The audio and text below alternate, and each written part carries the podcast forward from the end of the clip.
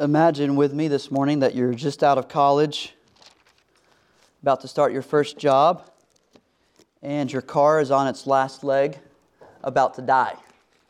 So some of you are like, "Oh, I don't have to imagine this. This, this is my current lived reality." But just, we, we've all been there, haven't we? It's way past time to replace the car with something more dependable. But then, in this thought experiment, imagine you go to the car dealership, you pick out a new car, you start filling out the paperwork. When one of the managers walks over and says that you're going to be getting this car for free. It just so happens, he says, that this is the 500th car the dealership has sold since opening, and the owner wants to mark the occasion by giving away, giving away the car, the 500th car, to you for free. What would you feel in that moment? You'd probably feel a strange mixture of confusion and relief wash over your body, thinking, wondering, is this a joke? What are you talking about, bro? People don't give cars away for free. This can't be happening. This is too good to be true. But if this is true, I know I'm never going to forget this. And so you finish up the paperwork, you walk out, and as you walk out, tears of joy well up, and you walk out with a new hopefulness and a new confidence about life and about the goodness of God. Someone has said, quote, the first thing that must strike a non Christian about the Christian's faith is that it obviously presumes far too much. It is too good to be true. End quote. What does that mean? What does that mean? It means that when we present the gospel to someone who doesn't yet believe it, it should seem unbelievable.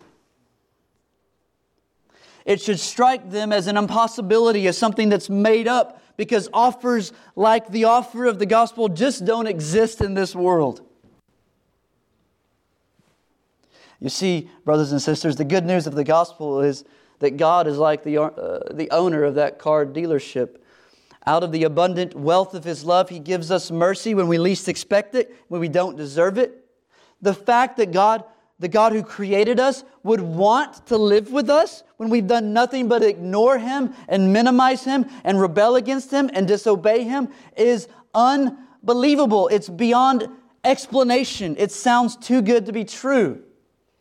That the holy God who spoke the universe into existence wants to enter into our lives with mercy and love and even, the Bible says, friendship.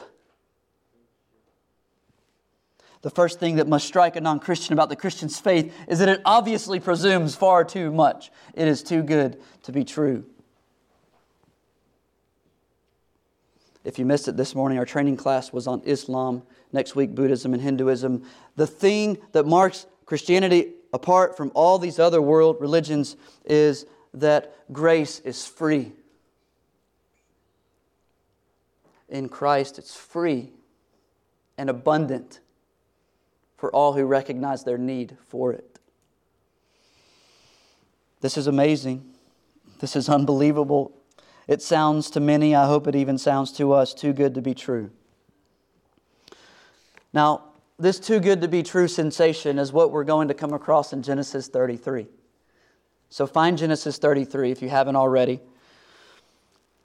In this text, in, in a way that no one sees coming, Jacob especially, Jacob's brother Esau comes to Jacob and lavishes love on him,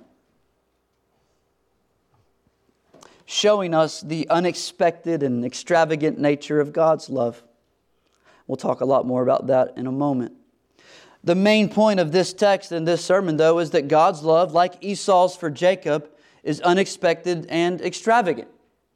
God's love, like Esau's for Jacob, is unexpected and extravagant. There's going to be two parts to this sermon, two, two movements in this text, and therefore two parts to this sermon. Number one, we'll see J- Jacob meet Esau, that's 1 through 11. Jacob meets Esau, verses 1 through 11. And then, secondly, we'll see Jacob leave Esau, verses 12 through 20. Jacob leaves Esau 12 through 20. So Jacob meets Esau, then Jacob leaves Esau. My prayer is that this text, in maybe an unexpected way, would remind us of the unexpected and extravagant love of God. Number one, Jacob meets Esau, verses 1 through 11. Genesis 33, verse 1. And Jacob lifted up his eyes and looked, and behold, Esau was coming, and 400 men with him. So he divided the children among Leah and Rachel and the two female servants. And he put the servants with their children in front, then Leah with her children, and Rachel and Joseph last of all. He himself went on before them, bowing himself to the ground seven times until he came near to his brother. But Esau ran to meet him and embraced him and fell on his neck and kissed him. And they wept. And when Esau lifted up his eyes and saw the women and children, he said, Who are these with you? Jacob said, The children whom God has graciously given your servant. Then the servants drew near, they and their children, and bowed down. Leah likewise and her children drew near and bowed down. And last, Joseph and Rachel drew near and they bowed down. Esau said, What do you mean by all this company, uh, company that I met?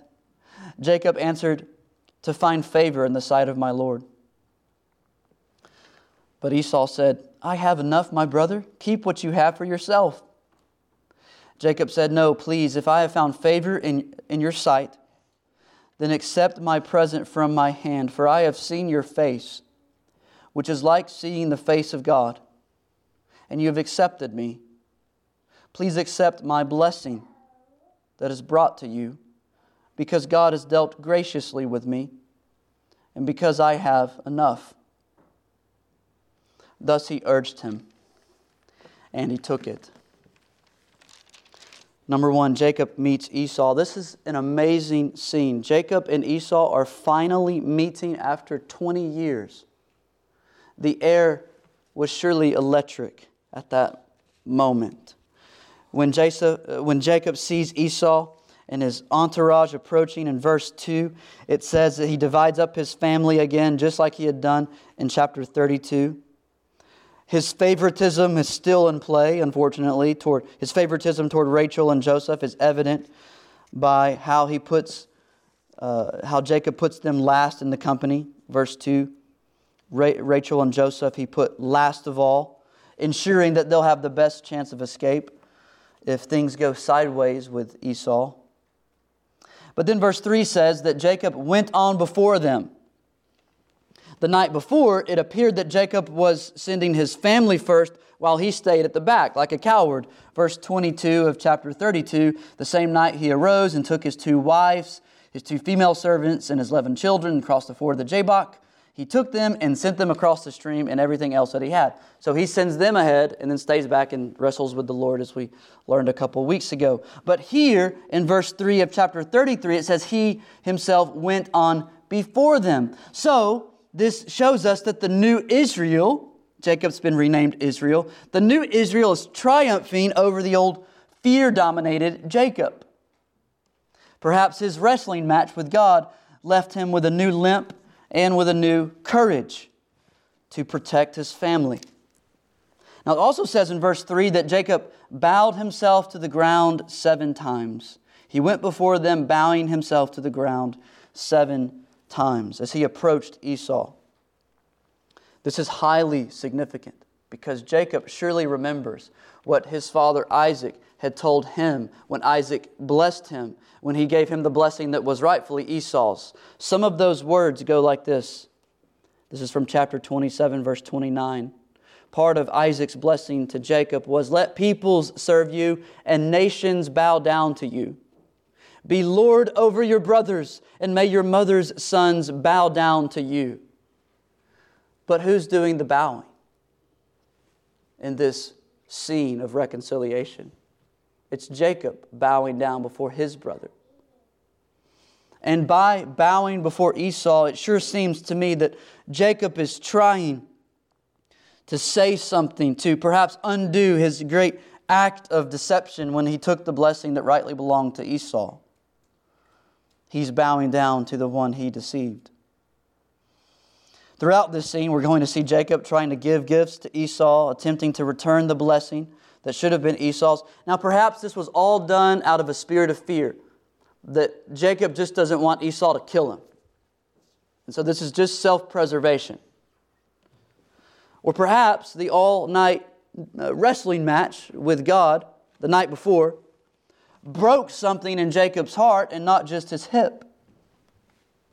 Like Zacchaeus, do you remember Zacchaeus, the wee little man who climbed up in a tree so he could see Jesus? Jesus stopped and looked at him. I love that text in Luke 19. He stopped and looked at him when no one else wanted to look at that guy. Who stopped and looked?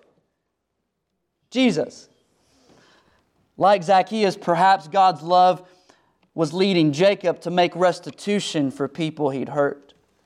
You see, Zacchaeus came out of the tree, of course, goes and prepares a meal for Jesus and offers, because of this extravagant love he's received from Christ, offers to repay those he's defrauded fourfold. So maybe Jacob's just afraid. Or maybe Jacob's had a heart change. Or maybe it's a weird combination of both. Isn't that maybe more true, certainly true of our lives? Fear and faith tangled up together in our hearts, often making it hard to discern which is which. No one, least of all Jacob, expected how Esau was going to respond. When I first read this text this past week, this verse jumped out at me like a grizzly bear and started wrestling with me. Left me alive, thankfully. There's a lot here for us, so we're going to linger here. Look at verse 4 again. But, but, see the contrast? Jacob walking up, bowing, bowing, bowing, bowing, bowing. But Esau ran to meet him and embraced him and fell on his neck and kissed him.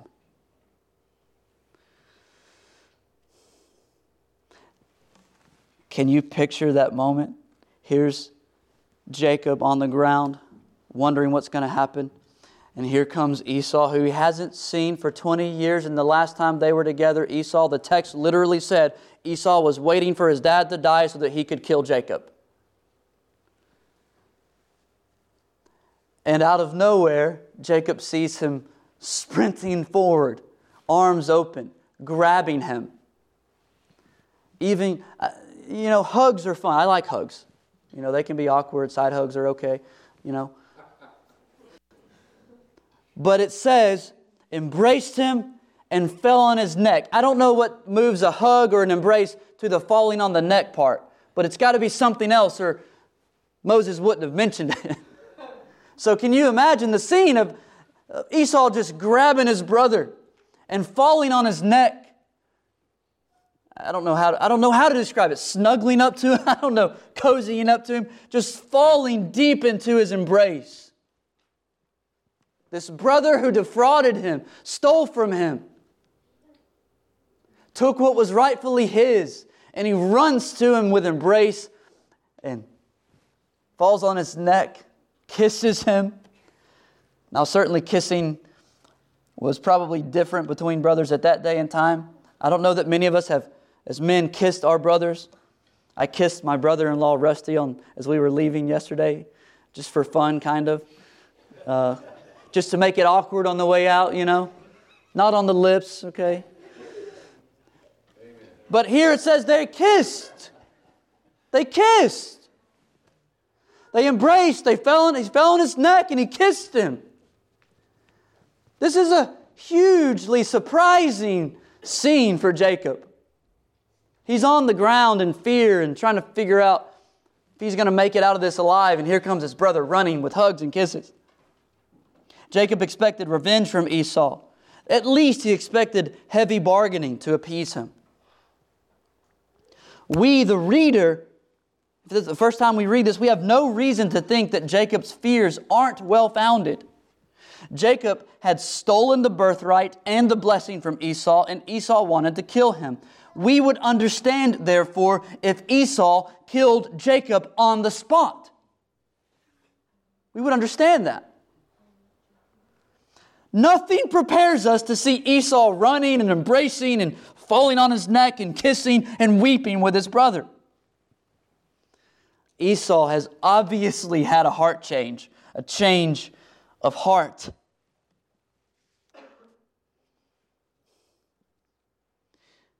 But why are we surprised? Why are we surprised when this is exactly what Jacob prayed for? Do you remember chapter 32, verse 11? This is part of Jacob's prayer the night before he meets his brother. 32:11 Please deliver me from the hand of my brother from the hand of Esau for I fear him that he may come and attack me the mothers with the children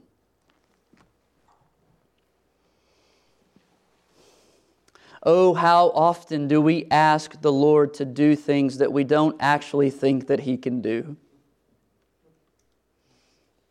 Esau's posture is the result of Jacob's prayer. As the hymn says, Lord, now indeed I find thy power and thine alone can change the leper's spots and melt the heart of stone. Do you pray for sinners to come to Christ? Do you pray for your unbelieving friends and family members? Do you ask God to change the leper's spots and melt the heart of stone? Do you pray for God to do the things that only He can do? And, and then when, when we pray, why do we kind of pray and then just assume it'll never happen?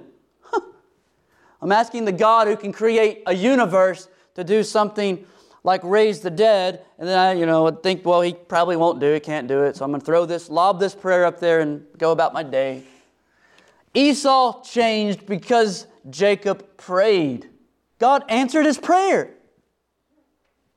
So he comes back, Esau comes back and doesn't kill him and gives him the exact opposite of what Jacob expected.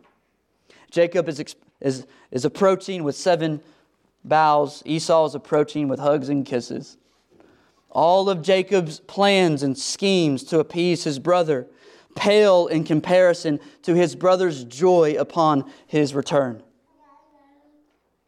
Esau lavishes unexpected and extravagant love on his wayward, wayward brother. This is not what we'd expect from Esau. Just to make the point even further, remember, Esau is the son who's outside the covenant promises of God but yet here it's Esau, not Jacob, showing us something of the covenant love, loyal love of God. And even Jacob seems to pick up on this, for he says in verse 10 to Esau, For I have seen your face, which is like seeing the face of God, and you have accepted me. In his brother, Jacob sees something of his God. The language used here in verse 4 is picked up by Jesus in one of his most famous stories the parable of the prodigal son.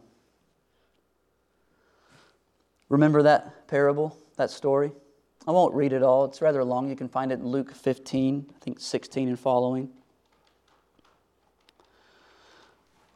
In the story, Jesus tells of, of a father who has two sons. One of the sons chooses to take his father's wealth, his inheritance, and run away and squander it in foolish living. But eventually, this son comes to his senses and he decides to return home and make things right with his father. And in the story, after that, the unbelievable happens. And I'll let Jesus tell the rest here. Jesus says, While he was still a long way off, his father saw him and felt compassion and ran and embraced him and kissed him. Does that sound familiar? He ran he embraced him, he kissed him. And the son said to him, Father, I have sinned against heaven and before you. I am no longer worthy to be called your son. But the father said to his servants, Bring quickly the best robe, the fattened, uh, put it on him, put a ring on his hand, shoes on his feet, bring the fattened calf, kill it, let us eat and celebrate. For this my son was dead and is alive again. He was lost, but now he's found. So this father in Jesus' parable doesn't wait with folded arms and a ruffled brow for his son to come home. As soon as he sees him, he runs to him. As soon as he sees him coming home, he runs after him. Compassion wells up in, in him, it says. He felt compassion and then runs. He takes off running. He grabs his son. He kisses him, embraces him, just as Esau does Jacob, before the son can even get his apology out. The God Jesus is describing here loves sinners so much that he runs to them in their shame. Now, later in the parable, and some would argue the main point of the parable, is that God goes after all kinds of sinners. You see, the end of the parable, the father goes after the self righteous brother who's upset that their dad has been so extravagantly kind to the brother who's returned home. He begs, the father begs the self righteous brother to come into the party, and the son is like, no. Jesus, the point of the parable, Jesus, like Esau, moves towards sinners, whether unrighteous or self righteous. Jesus isn't repelled by sinners, he moves towards them, wants them to come home. Jesus, the one true and living God, unlike the gods of Islam, Hinduism, and Buddhism, sees us. And he sees us as more than just sinners. He sees us as friends. You'll remember that Jesus' enemies often called him the friend of sinners. This accusation was laced with contempt. It wasn't a compliment. You friend of sinners. But for those of us who hear that, it's a deep, uh, that title for Jesus, it's a deep comfort for us because if we know ourselves to be in that category, then we can rest assured that we can have what Jesus offers His friendship. He's the friend of sinners. He's the friend of those who know themselves to be in that category.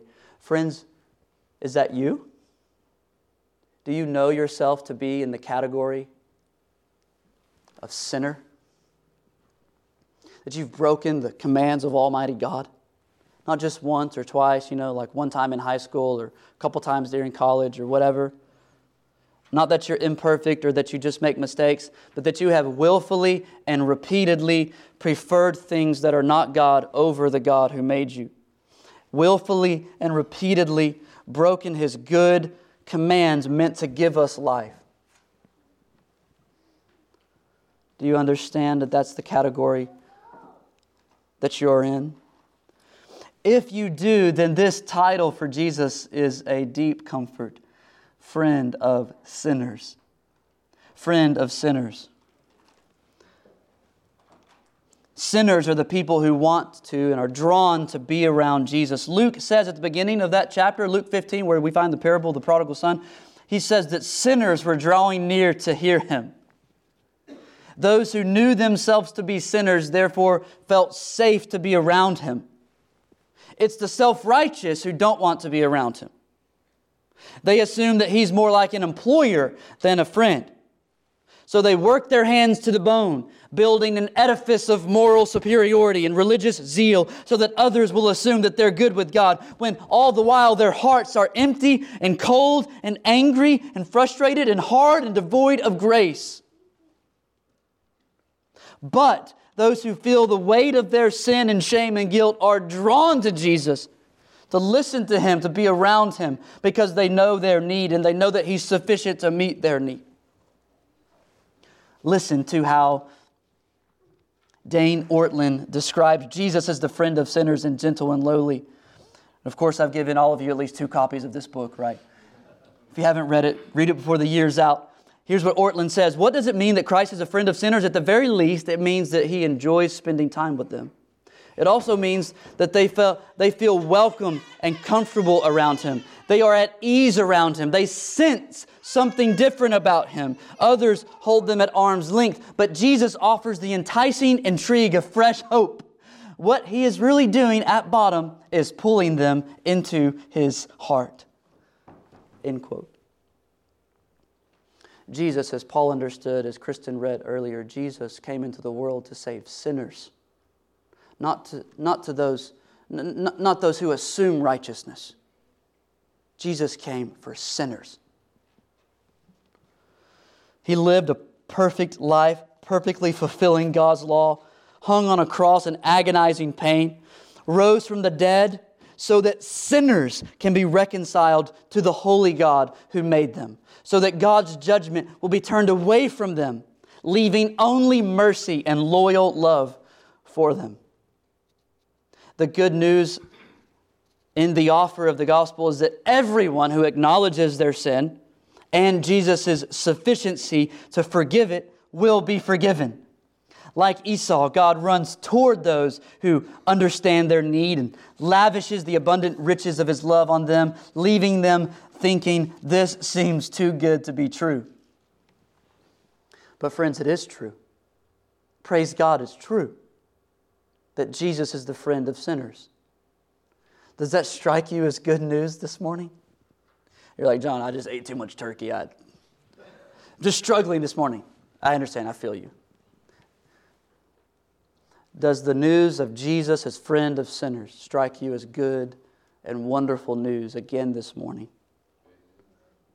In Jesus, God surprises us with his vast and free and steadfast love. And when we receive it, something happens. Something changes, something shifts inside of us. Look what happens to Jacob as a result of this unexpected love from his brother Esau. Verse 4 again But Esau ran to meet him and embraced him and fell on his neck and kissed him. And then those last three words, and they wept. What, it doesn't say, and he wept. It says, and they wept. Esau's approach broke something in Jacob. Jacob knew what he'd done. He knew that he deserved to die, to pay for what he'd done. But when he approached, when, when he was approached with the warmth and love and affection and acceptance of his brother, emotion welled up in him that he probably didn't expect. And so it happens with those who come near the love of God in Christ. It often touches us and breaks us in places we aren't prepared for. Friends, how has the love of Christ touched your heart? How has it touched your life? How does it shape and change the way you see everything? And they wept. Jacob goes from bowing to weeping in the presence of this love from his brother, this unexpected, extravagant love. Now, after they have their moment, you know, I can imagine what all the soldiers were thinking behind Esau like, come on, general, like, pull yourself together. So they have their moment. The ice is broken. The would be murderer has become a reconciled brother. So they can start their conversation, which picks up in verse 5. Verse 5 Esau is curious. He's wondering who all these people are with Jacob. So Jacob introduces his family, who then also bow themselves before Esau just like Jacob did. That's verses 6 and 7. Then, verse 8, Esau asks about the barrage of livestock he's met on the way in verse 8. He's like, Jacob, why'd you send me all these animals? And Jacob tells him plainly, honestly, in verse 9, um, that it was a gesture to secure favor from Esau. Excuse me, end of verse 8, to find favor in the sight of my Lord. In verse 9, Esau says he doesn't need the gift. Then verse 10, Jacob insists that he have it. And then verse 11, Esau finally complies. Perhaps Jacob insists that Esau received, uh, receive his gift because he couldn't be sure of his forgiveness if he refuses his attempt to make amends. And, and it just made me think that, you know, isn't this also how we sometimes interact with God? We're hesitant to receive the extravagant, abundant wealth of God's love. We're, we're, we, we kind of assume there's strings attached. You're like, okay, God, well, I know you love me. I've heard that my whole life. But I know you also want me to live this perfect, pretty, beautiful life. To put forward an image of godliness. And then I know you'll really be, you'll really be proud of me. You'll really be happy to call me son or daughter. So perhaps Jacob is struggling with what we struggle with, unsure of whether the forgiveness of his brother is real or not. Perhaps he insists on this because he wants Esau to receive the blessing that he'd stolen from him. Note the word blessing used there in verse 11. Please accept my blessing. Either way, Jacob wants to give rather than take a blessing away from Esau.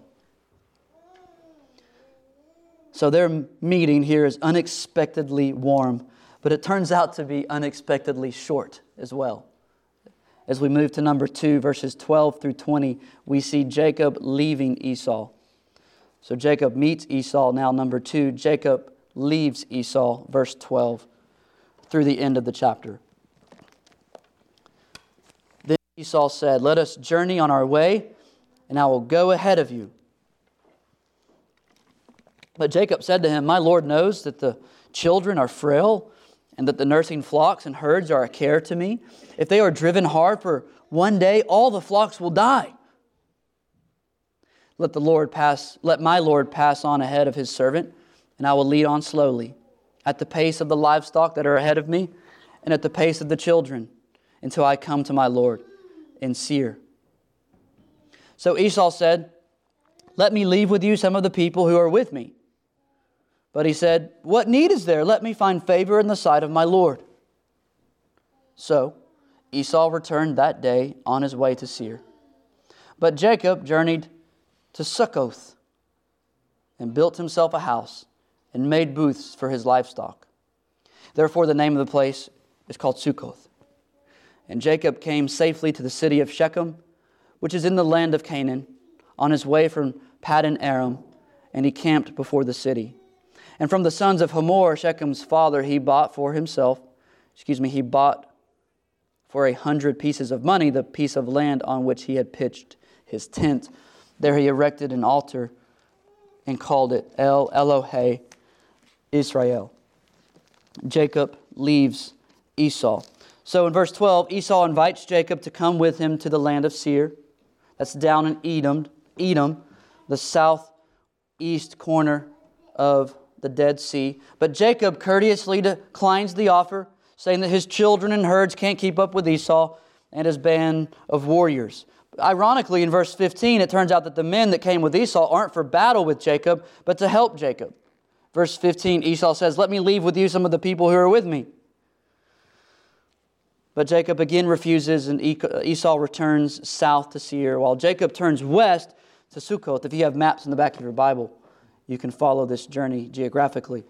Esau continues south down to Seir. They're up by the Jordan River on the east side of the Jordan, where the Jabbok, Jabbok, Yabok, however you say it, hits the Jordan.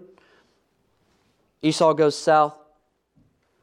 Jacob goes east, excuse me, west, towards the Jordan River, and ultimately into the land of Canaan. Interestingly, though, Jacob says at the end of verse 14 that he'll eventually, quote, come to my Lord and Seir. so he says, go on ahead. My kids are going to take too long. Parents, amen. It's like, can't go anywhere in less than an hour. Can't load the van in less than an hour. You know, kids, livestock, going to take, I'll be there eventually. I'll come to my Lord in Seir. That's where he's headed. But it appears that Jacob never had any intention of doing that, as verse 17 indicates. 17, but Jacob journeyed to Sukkoth. Seir south, Sukkoth west. So he didn't go even the right direction.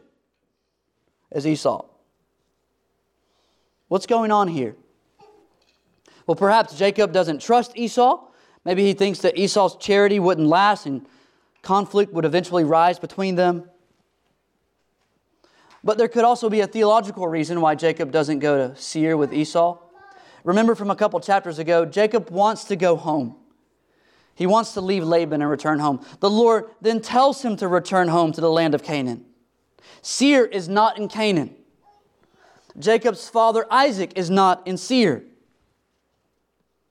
So maybe this is why Jacob turns west toward Canaan instead of south toward Seir. Either way, though, Jacob says one thing but then does another. I'll meet you down there in Seir eventually, and then he goes another way. What's going on here, Jacob? Now, it shouldn't surprise us that Jacob acts in a somewhat slippery way.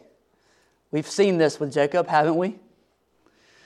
The reasons why people like Jacob and you and me do things aren't always clear to even the people doing them. Don't we see character glitches all over God's servants in the Bible? There are dis- disappointing inconsistencies that, given their allegiance to the Lord, uh, to the Lord, shouldn't be there. This is true for all of God's people, even our heroes. This week I came across this story from Martin Luther. Martin Luther, for example, was, was not a model Christian in his health impaired later years. Biographer Roland Bainton says Luther became, quote, an irascible old man, petulant, peevish, I don't even know what that means, but it sounds bad. Petulant, peevish, unrestrained, and at times positively coarse. End quote. Luther refused to recognize Zwingli and the Swiss reformers as Christians. One contemporary, contemporary of Luther said of him, quote, Since he has lost control of himself, he believes that the greatest sin and the most unfair act in the world is to criticize him we have here a miserable creature who smashes heaven and earth because we've told him that he too, as a man, might err. End quote. This is Martin Luther. Luther, the champion for the gospel, champion for God, has this kind of behavior that shouldn't mark those who serve Christ, even in our later years. Ironically, earlier in his life, Luther had counseled the Christians in Wittenberg to be patient with their enemies while he was away in the castle at Marburg. I think it was Marburg. I might be wrong about that. Anyways, he was in the castle, castle for a year. Uh, he gets word that uh, the people in the town are smashing Catholic altars, images, shrines, stained glass windows. So the town leaders ask Luther to come back quickly, and he does. And he tells these people, these radicals who are trying to, quote, push reforms down the throat of the community, that they needed to give people time. To give people time. It took Luther three years of study to see what needed to be, done, uh, needed to be done. How could people be moved to welcome reforms in three months? Luther said, quote, You are wrong to think that you get rid of an abuse by destroying the object which is misused. This is great wisdom for us, by the way, in our context, in our culture. Listen to Luther. You are wrong to think that you can get rid of an abuse by destroying the object which is misused. Men can go wrong with wine and women. Shall we prohibit wine and abolish women? Sun, moon, and stars have been worshiped. Shall we pluck them out of the sky? Your haste and violence reveal a lack of confidence in God. End quote.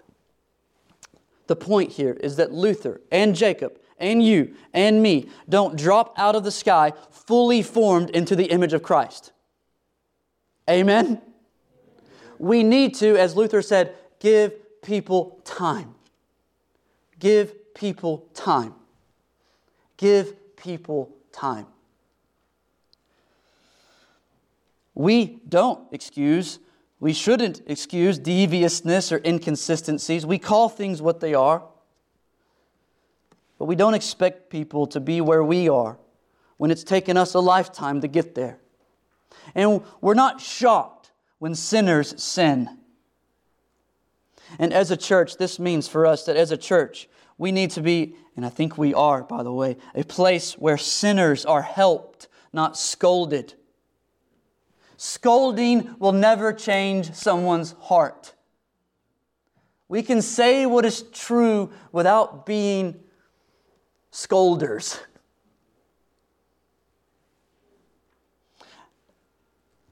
We need to increasingly pray that God would make us a church that moves toward sinners like the Father who had a heart that welled up with compassion and ran out towards his son that was coming home. A church that moves toward sinners, not away from them. Jacob teaches us that even people who wrestle with God and walk away with a limp and a blessing also walk away with a sin nature and an everyday need for sanctifying grace. Now, there's a detail in verse 18 that we don't need to miss. This is the last thing I want to draw your attention to. Verse 18, it says that Jacob came safely to the city of Shechem, which is in the land of Canaan. You may see where I'm going with this. In his commentary on these chapters called God's Rascal, which is the best commentary title for Jacob's life ever, God's Rascal, Dale Davis says that this clause in the land of Canaan ought to be in blinking neon lights in the land of Canaan. This detail means that God has fulfilled the promise he made to Jacob in 28 15. Remember what God says as Jacob is fleeing his murderous brother on his way out of Canaan? When the, the ladder, the staircase appears in his dream, 28 15 behold i am with you and will keep you wherever you go go and will bring you back to this land. I will bring you back to this land for i will not leave you until i have done what i have promised you. It's amazing how subtly god's faithfulness appears in this text. We would walk right by it if it weren't if we weren't reading it carefully. It's hidden away in this little prepositional phrase in the land of canaan. He settles near shechem in the land of canaan in the land of Canaan. God has done for him what he said he would do in 28:15. Sometimes God's faithful faithfulness to us is big and obvious for all to see, but brothers and sisters, can't we agree that sometimes God's faithfulness in our lives is quiet and unnoticed by most, but crystal clear to those of us who see it, who experience it, who receive it. Sometimes God's faithfulness is huge, but unseen by most. I wonder if you're looking out for that kind of stuff. For the myriad ways God is proving Himself faithful in your life, day after day, moment after moment. When God made that promise to Jacob, it looked highly unlikely because Jacob was headed out of the land of Canaan and would face a scheming uncle, bickering wives, daily drudgery for 20 years, the threat of fraternal vengeance, and hard labor. But God's word held firm through many dangers, toils, and snares. God's amazing grace came to Jacob in the embrace of his brother Esau and in his safe arrival to his home in Canaan. God gave Jacob more than he could have hoped or imagined. Now, friends, this isn't accidental or incidental to the storyline of the Bible. As Jesus' disciples, we need to know whether our God is faithful to his promises or not. Now, this text, that prepositional phrase, in the land of Canaan, and thousands more like it in the Bible, tell us that He is. The truth here, this truth gives us hope. Uh, so that when we hear Jesus say things like, and I'm just picking a promise out of hundreds, when we hear Jesus say things like, In my Father's house are many rooms, if it were not so, would I, would I have told you? We can hear that and hang on to it because we know it comes from lips the lips of one who speaks with complete candor and absolute reliability. We can rest all our weight on His promise. If I go and prepare a place for you, I will come again and will take you to myself, that, uh, that where I am, you may be also. God did what He said He would do with Jacob and what He'll do with us. What He says He'll do with us, He will do. Jesus will come back for us, bring us safely to his house, and we will live with him. This is why we sing, Great is thy faithfulness, O God my Father. There's no shadow of turning with thee. Thou changest not. Thy compassions, they fail not. As thou hast been, thou forever will be. So when we see these little prepositional phrases tucked away in obscure corners of the Old Testament, and we remember the promises of Christ in the New Testament, we rejoice that God's word will come true. As Jesus said, if it weren't so, why would he tell us? Why would he waste the oxygen to tell us? So let's land the plane. In this text, we've seen Jacob meet Esau, Jacob leave Esau. We've been reminded, I pray, of God's unexpected and extravagant love. This is a perhaps obscure, but I hope beautiful text. It shows us how Jacob's wrestling match with God prepared him to meet his brother. Courage was replaced with cowardice. Excuse me, excuse me. Get that backwards. that would not be as good. Courage replaced cowardice. Humility replaced arrogance. Penitence prompt, prompted Jacob to give back the blessing that he'd stolen from Esau. Jacob has truly been reborn as Israel. But we also see that Esau has changed. The would be murderer receives his prodigal brother with over the top affection. He even invites Jacob to come live with him in Seir. Such an invitation after so many years of hatred makes this offer sound too good to be true. The full and free forgiveness that Esau gives his deceitful brother is a picture of God's surprising love for us, for his people, as even Jacob seems to understand. In you I have seen the face of God. That's what he says. Have you ever said that to someone? He saw something of God in his brother, the way his brother received him. This is why Jesus uses the language of this scene when describing God's extravagant welcome for anyone who realizes their need for him, comes to their senses, and runs home. This text also shows us that Jacob's new birth didn't obliterate his past or completely change his character. he said, I'll see you later, and he never makes that trip. The new Israel still has features of the old Jacob. He doesn't seem to entirely trust Esau's acceptance of him. His old fears and suspicions still lurk in his heart. And this reminds us of our reluctance to trust God entirely, despite the extravagant displays of His love and faithfulness toward us. And the place we need to look again and again to see this extravagant love and faithfulness is the piece of wood that Jesus hung upon for you. Do you believe that He hung on the cross for you, for your sins?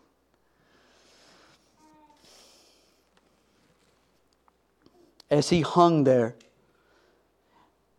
you might picture him running to embrace sinners who would come home. Now, by the end of the chapter, we may think that the story of Jacob's life has reached its conclusion. Israel is finally home in the land promised to Abraham. But as we'll see next week, what looks like a great resolution proves to be the beginning of a tragedy. Let's pray together. Father in heaven, I pray that you would please take your word and help us to sift through it and that you would sift us by it. Help us to see ourselves. Help us to see ourselves as we are in Christ.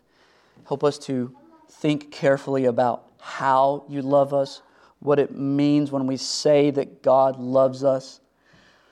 Help us to think and consider Jesus as friend of sinners, as one who moves towards the unrighteous and the self righteous. Truth be told, we are all a little bit of both. All of us think too highly of ourselves, and all of us have done unnameable, despicable things. And yet you move towards us. You come to us, not waiting for us to clean up our act and get our stuff together and get behaved and get right and, you know, clean up everything that's dirty. Lord, you just moved towards us when we were dirty, and you've started the process of making us new, of conforming us more and more to the image of your Son. Would you continue that good work in us? Would you help us to think often on these things? Would you help us to be a church that invites, welcomes, embraces, loves sinners without forgetting truth? Help us to run towards those who desperately need you, just as you ran towards us. Father, we need you. Send your Spirit to help us take your word and plant it deep in our hearts. May it bear much fruit, twentyfold, thirtyfold, a hundredfold in our lives this week. I pray in Jesus' name. Amen.